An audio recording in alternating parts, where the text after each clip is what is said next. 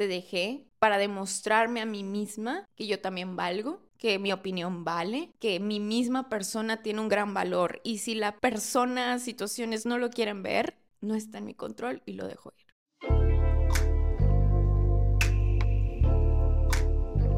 Hello bestie, bienvenida nuevamente a The Southern Talk, este maravilloso espacio en donde juntos estamos trabajando en nuestro glow up, nuestro brillo interno. Mi nombre es Cynthia Michelle, tu host, y vete preparando para el chismecito. Muy bien, el día de hoy prepárate tu cafecito bestie porque se viene una historia muy interesante el día de hoy. Justo pues ya estamos terminando el año y ha sido un año que ha estado un poquito complicado emocionalmente que si tu bestie está siguiendo el hilo de todos estos episodios, ya podrías empezar a conectar ciertas cosas.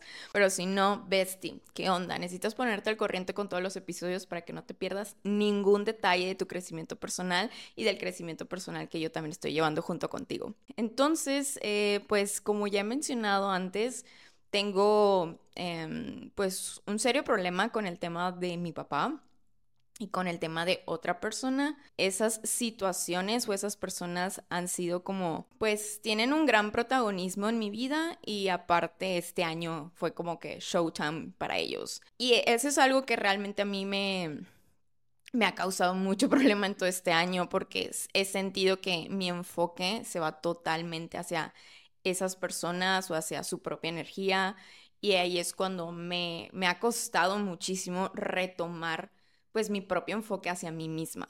Antes de que empezara pues eh, como que esta pérdida de enfoque o esta pérdida de energía que yo llegué a vivir, antes la verdad yo tenía todo en control, yo tenía em, todo estructurado, estaba súper bien con Sousen, estaba muy bien con mis propias clases, me acuerdo que yo estaba iniciando nuevamente con mi vida social porque pues fue pandemia y pues apenas en el 2022 fue cuando me animé a salir más, entonces estaba yo como que creando una vida totalmente súper diferente. En sí, en resumen de lo que ha pasado, que me marcó muchísimo este año, fue que a mi papá le dio un infarto justo en mi cumpleaños. Y fue toda esta como que choque emocional en donde, híjole, estar para alguien que realmente no está, este, tener que conectar con familiares que, pues, la verdad yo sé dentro de mi corazón que el interés, pues, no está ahí, entonces yo para qué estoy tocando puertas que no, ¿verdad?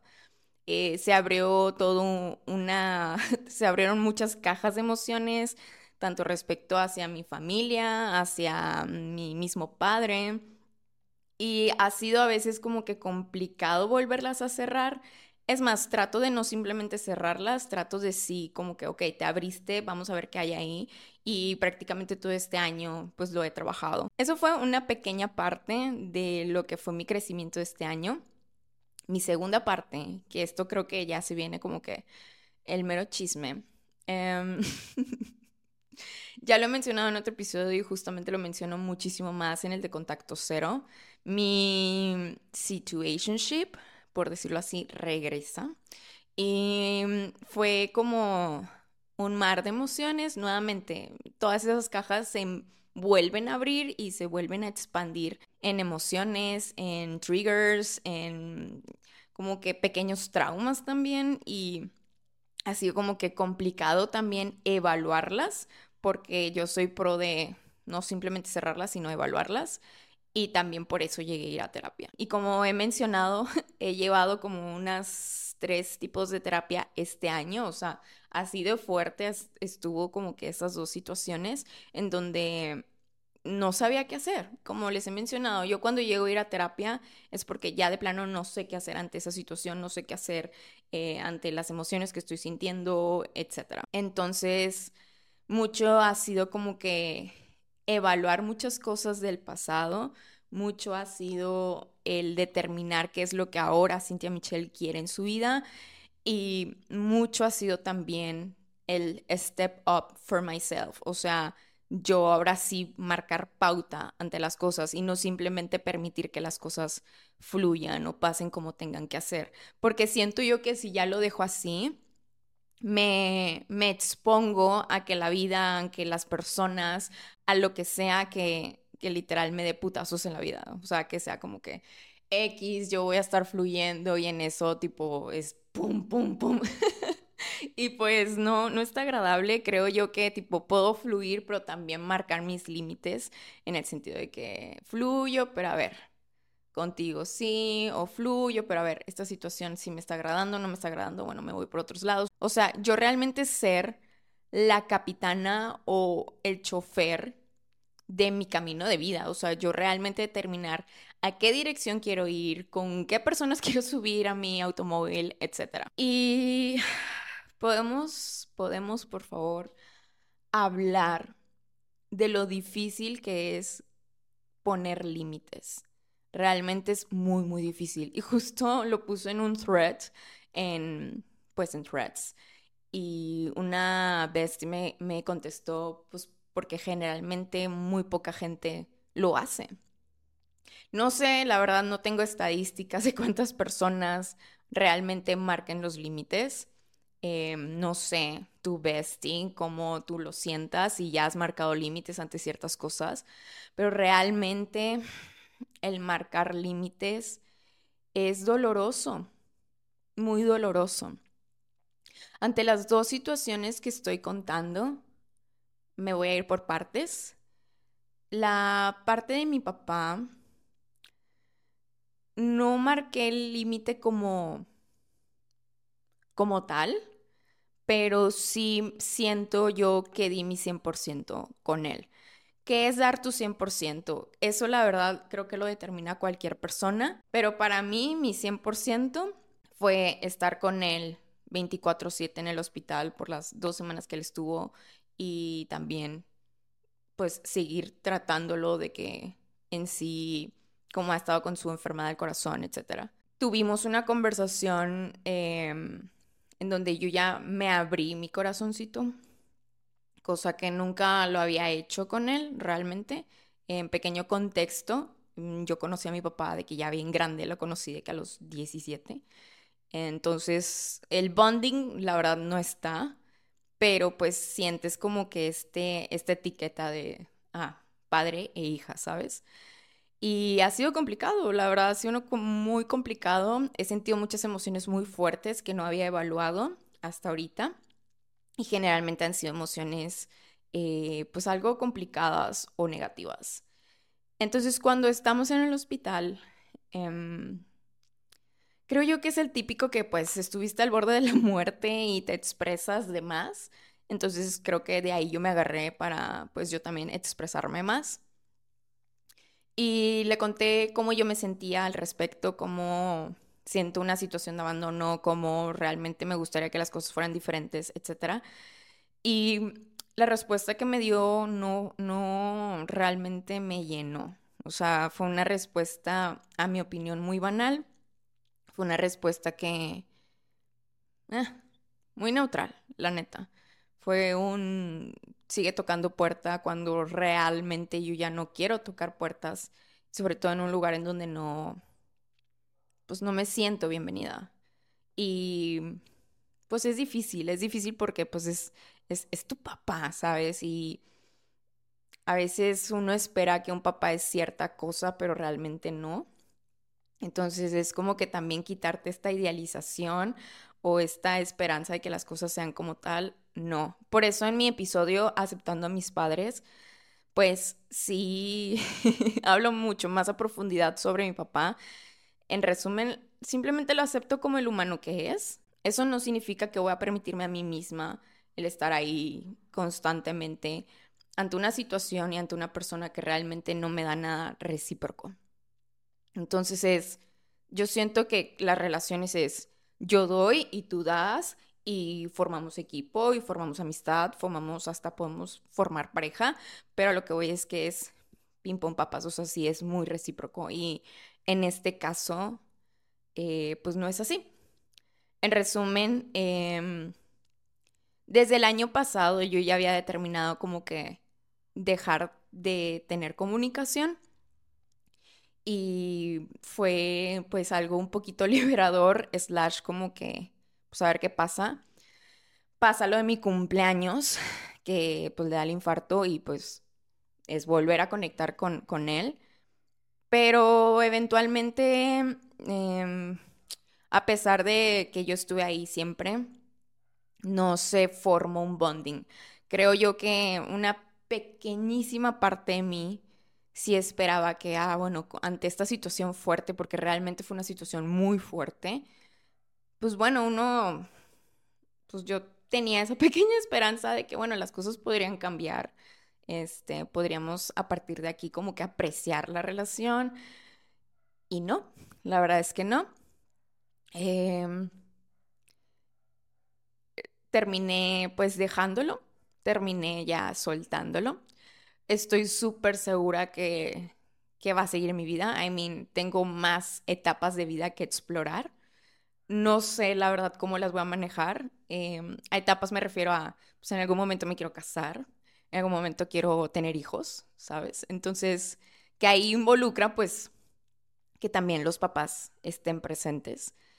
Entonces, la verdad es una situación que siempre me cuestiono, pero cada vez me siento más fuerte ante las decisiones que estoy tomando y sí, últimamente soy muy selectiva y sobre todo con mi familia, porque I don't know, o sea, realmente yo ahorita estoy en un punto de mi vida en donde necesito yo fortalecerme, necesito gente que realmente me sume, necesito gente que realmente se preocupe por mí.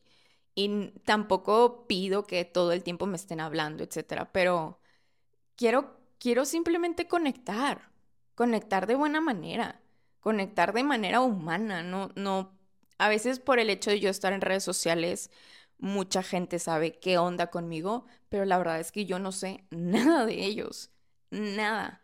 Y justo una vez me pasó con mi mamá y le dije de que, oye, te voy a visitar o tú ven a visitarme o vamos por un café porque, pues, qué padre y gracias porque me celebras todas las cosas que estoy haciendo, pero yo no sé nada de ti y eres mi mamá, o sea, hay que vernos. Entonces, en el tema del lado familiar, o sea, paterno, sí es más, este, complicado, ¿verdad? Como que a veces yo en mi sobreempatía quiero como que suavizar las cosas de, bueno, pues obviamente tus tíos no te van a hablar tanto porque pues ya están grandes, o bueno, tus primos también ya tienen su vida, o bueno, tu, tu hermano también ya, este, pues está haciendo su vida adulta, etcétera, pero algo en mí resuena que no es excusa, ¿sabes?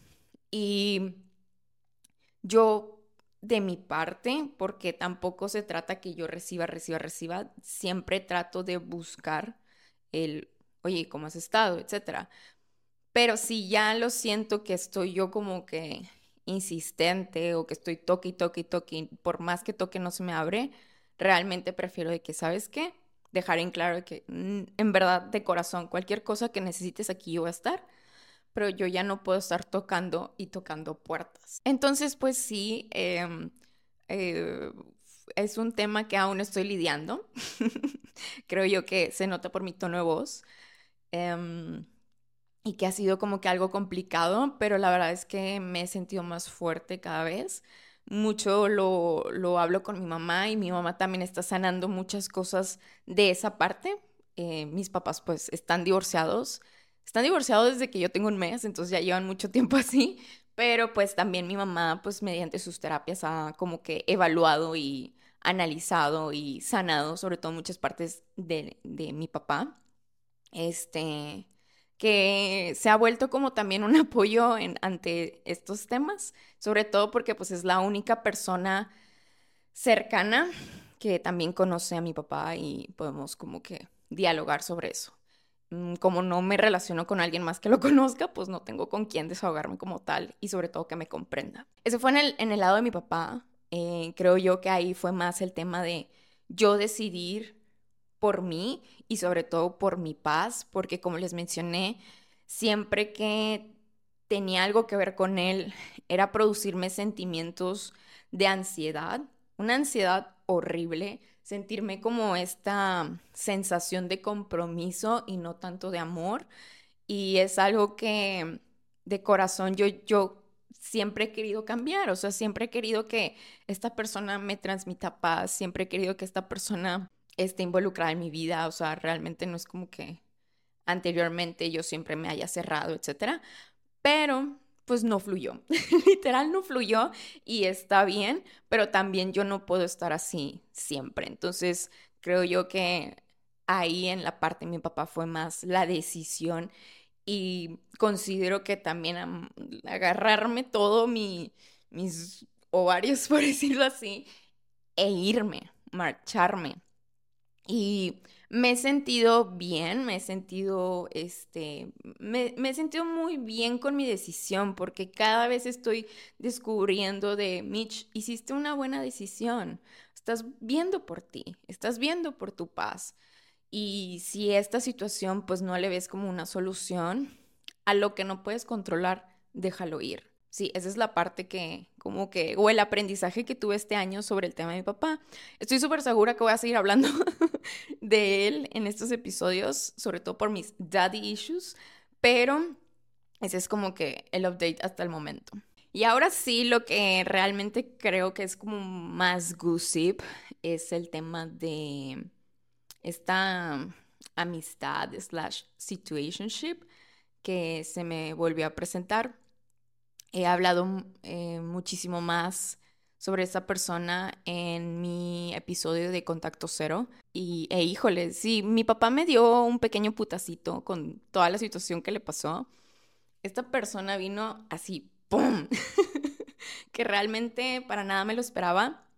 En pequeño contexto, si no has escuchado ese episodio que bestie, necesitas escucharlo. Te voy a dejar aquí el link abajo para que también lo escuches. Contacto Cero.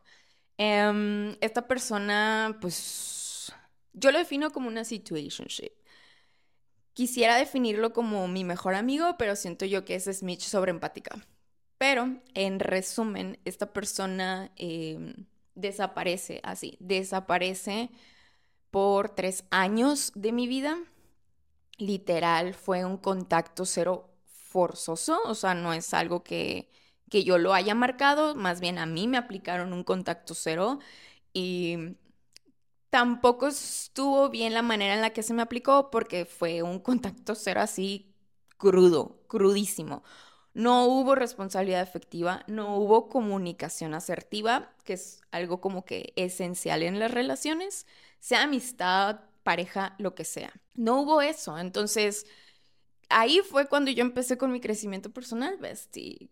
Si no fuera por ese evento canónico, literal, no estaremos tú y yo hablando en estos momentos en mi podcast. Susan, em, creo que tampoco existiría de la forma que es. O sea, realmente ese fue mi evento más canónico que me ha marcado. Em, y creo que aún lo sigue haciendo esa persona. Pero, pues, después de tres años regresa y obviamente su regreso también involucró regreso de muchas cosas, como les mencioné en el ejemplo de las cajas. Se abrió de la nada esa caja, algo que de plano yo no tenía nada esperado, o sea, sinceramente yo pensé que ya iba a estar cerrada para siempre y, y, era algo que me tocaba lidiar y era algo que me tocaba sanar y la verdad sí lo estaba sanando súper bien, pero en la nada la vida dijo, ¡pum!, ahí te va de nuevo. y la verdad, he aprendido bastante, bastante, bastante de esa situación que ya casi creo que lo llamo de que mi alma llama. Un alma llama es esta persona que realmente nada más viene a tu vida a enseñarte cosas, prácticamente a que tengas ese crecimiento como persona sí o sí. Y creo que él es eso. La verdad, me tanto la situación de mi papá y la situación con esta persona, siento yo que me han, me han hecho darme cuenta que yo soy una persona de amor.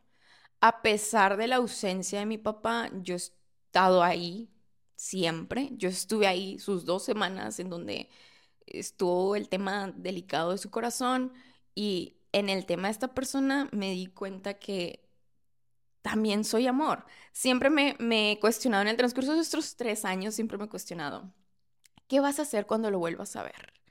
Opción A, golpearlo. Pero Mitch no, no es agresiva. Yo no soy agresiva. Yo no puedo de que, de la nada, no. Opción B, perdonarlo. Pero yo era como que no, ¿Cómo es posible? ¿Cómo es posible que de la nada yo, después de muchos años, después de todo lo que me hizo, yo ir de la nada con él y decirle, ay, hola, ¿cómo estás? Opción C, ignorarlo. Y la verdad me fui más por la opción C. Cada vez que me lo encontraba en reuniones, porque tenemos amigos en común muy cercanos, yo la verdad era amable, lo saludaba y todo, pero lo ignoraba. Es más, ni siquiera lo veía a los ojos. Principalmente porque no quería yo demostrar que me pueden arrugar y aventarme como quisieran, que me pueden simplemente ignorar o tratar mal como quisieran y yo aparecer de la nada como si nada. O sea, ya no quería yo ser ese tipo de persona. Ya no quería dar ese lenguaje, ya no quería demostrar eso. Yo sí quería que se viera marcado de, oye, entre tú y yo pasó algo, algo culero. Estaría muy bien que tú tomaras tu responsabilidad y tuvieras los huevos de hablarlo conmigo y a ver qué fluye, ¿verdad? Pero hablarlo conmigo. En todas esas veces en las que yo me lo topaba, jamás habló conmigo, jamás. Entonces, yo seguía en mi actitud de, pues te sigo ignorando, o sea, para mí no existes, o sea, realmente date cuenta. Mm, rompiste algo y se rompió. Si quieres otra vez, pues bueno, trabájalo, pero si también una persona te muestra que pues realmente le valiste, pues le valiste, ¿sí me explico? Pues nada, llegó el momento de la verdad, eh, me manda un mensaje que quiere verme y yo como que está bien.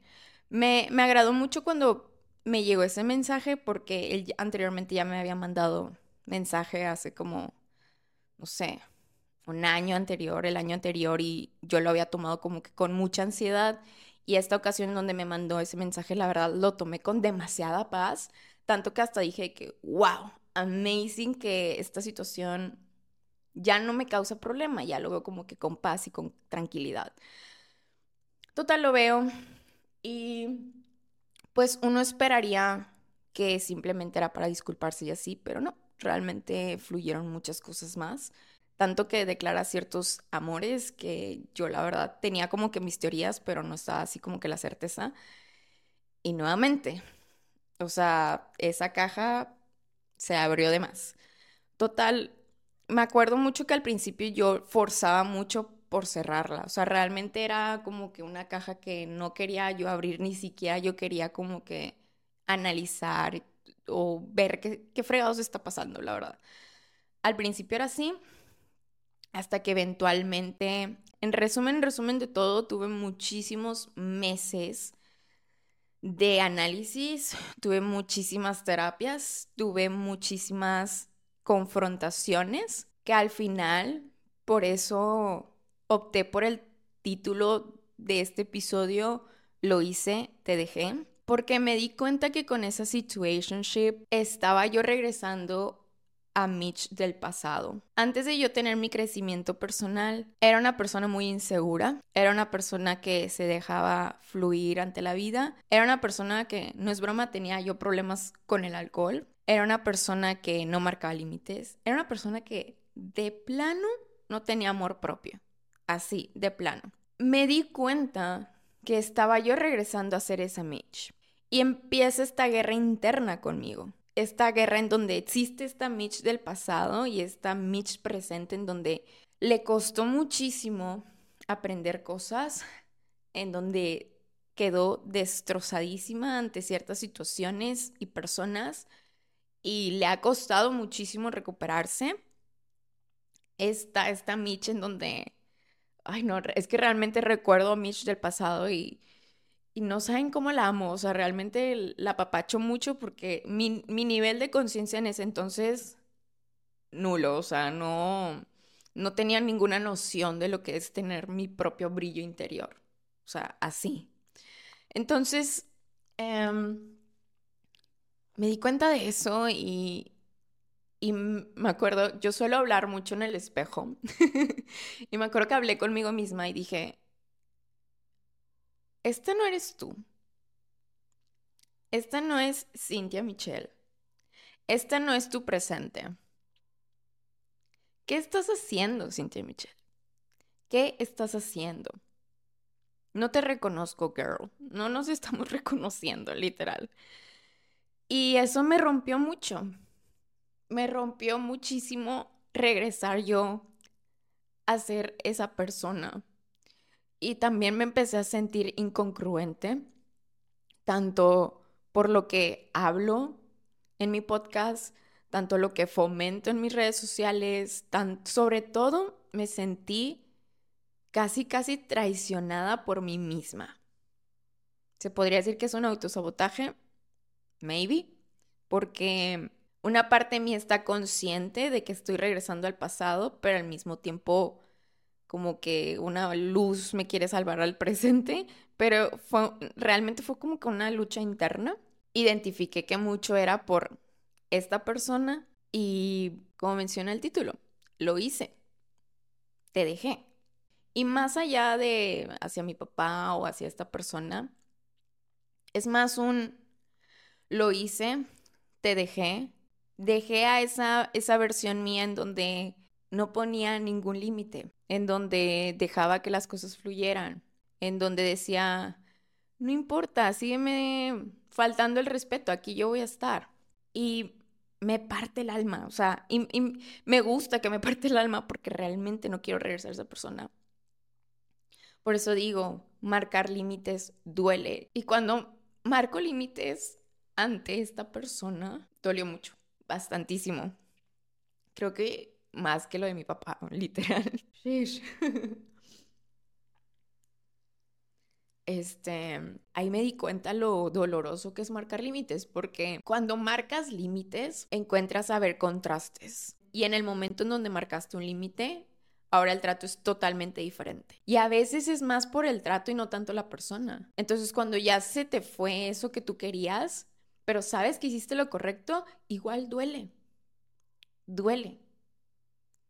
Y es difícil porque no es solamente en situationships, parejas, es también en amistades. Me ha tocado. En el momento que cuando con una amistad empiezo yo a expresar que, oye, no me está agradando esto y esto y esto, y la otra persona lo torna mal, también duele. Duele porque te hubiera gustado sentir el apoyo. Duele porque te hubiera gustado que hubiera sido diferente. Duele porque te diste cuenta que realmente no es una amistad. En el tema de esta persona dolió porque marqué mi límite y lo aceptó y se fue. Y no estoy diciendo que él hizo mal, realmente lo que hizo fue lo correcto, pero duele.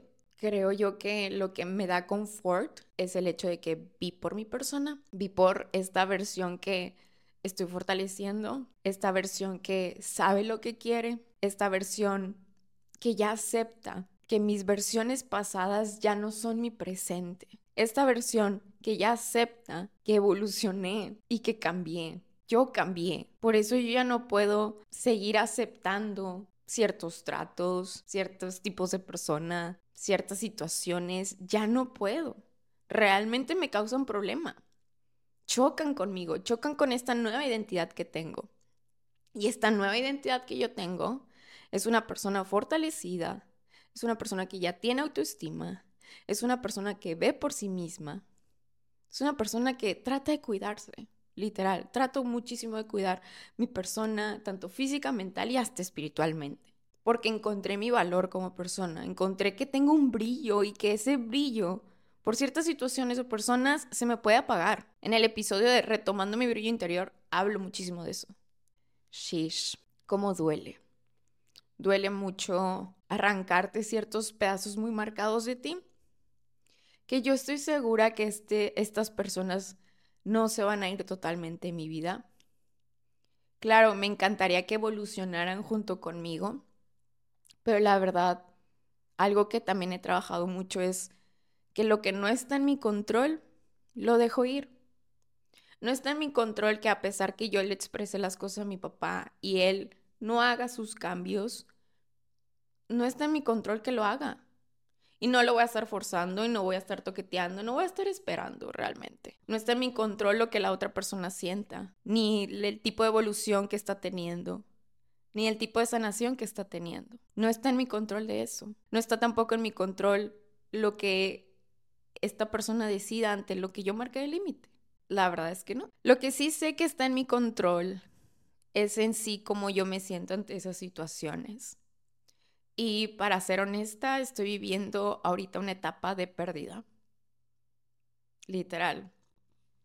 Que una parte de mí también dice que bueno que ya lo estoy viviendo, tanto estas dos situaciones. Porque una vez que ya te atreves a vivir la etapa de pérdida, eventualmente luego existe la etapa de la aceptación y luego existe la etapa de la sanación. Mi mayor confort es el hecho que estoy dispuesta a vivir este dolor. No me cierro, la verdad es que no lo ignoro. Es algo que constantemente voy a seguir hablando de mi mamá sobre mi papá. Es algo que constantemente sobre esta persona lo seguiré hablando con mis amistades o escribiendo en mi diario. Me atrevo a cruzar esa etapa del dolor porque realmente de corazón quiero ya llegar a la, etapa de aceptación y luego sanación. Se siente muy fregón, la verdad que a pesar de que fueron decisiones muy difíciles, realmente estoy viendo por mí. Es doloroso, sí. Hay veces en donde siento que me parte el alma. Y hasta hay veces en donde me siento sola. Siento yo que el apoyo que tengo realmente es muy pequeño. Pero ahí es cuando cambio mi perspectiva. Las personas, aunque sean contadas, esas son las personas que necesitan estar ahorita en mi presente. Y pueden que la persona luego se vaya y luego regrese, como me pasó, literal. Pero también aprender a disfrutar que las personas que están en tu presente y te llenan la vida de alegría, te suman, te apoyan, aprovecharlas, agradecerlas. Y eventualmente en el momento en donde se vayan, pues recordarlas con amor. Porque recordemos que no, no cualquier amistad o pareja son para siempre. Entonces sí, termino esto con lo hice, te dejé, te dejé, Cintia Michelle. Dejé esta versión mía en donde no sabía qué onda con la vida. Y se siente tan bien, se siente muy bien no seguir patrones, se siente bien aprender de todo esto. Se siente muy bien pausar y decir, a ver, ¿qué estamos haciendo? Por qué lo estamos haciendo. ¿Qué hay en mí que esta persona resuena mucho? ¿Qué hay en mí que me lleva a yo hacer ciertas cosas? ¿Qué hay en mí que me involucra a estar en dramas o en situaciones que realmente me hacen mal? Me gusta mucho crear introspección de mi persona. A veces es muy cansado, realmente a veces digo, ya basta, pónganme los minions, necesito despejarme, pero gracias a que me evalúo, me ayudó a darme cuenta de mí misma de ya no somos esa persona. Y a veces por traumas o apegos solemos repetir, repetir, repetir, pero el momento donde somos conscientes, cortamos ese listón de patrón y somos libres. Y eso fue prácticamente lo que estoy haciendo, ver por mí. Ver por esta Mitch del presente que ha trabajado bastante y le ha costado bastante. Es ver por mí. Entonces, sí, se podría decir que lo hice, te dejé. Te dejé para quedarme con una versión que me costó. Te dejé para demostrarme a mí misma que yo también valgo, que mi opinión vale, que mi misma persona tiene un gran valor y si la persona, situaciones no lo quieren ver, no está en mi control y lo dejo ir. Esto literal es una muy buena frase. Espero que hayas disfrutado este pequeño chismecito. Déjame aquí abajo qué cosa te ha costado dejar ir. ¿Qué fue lo que más te ha costado? ¿Una situación? ¿Una persona? ¿Un familiar? Aquí ponlo te voy a estar leyendo. Mil gracias por todo el apoyo que está recibiendo el podcast. Realmente lo aprecio bastante. Me encanta recibir sus DMs comentándome de la gran conexión que están teniendo con el podcast. Entonces, mil, mil gracias. Recuerden interactuar para que sigamos creciendo y nos vemos en el siguiente episodio. Te mando un fuerte, fuerte, fuerte abrazo, Besti. Muchos besitos, muy buenas vibras y nos vemos en el siguiente episodio. Bye, bye, Besti.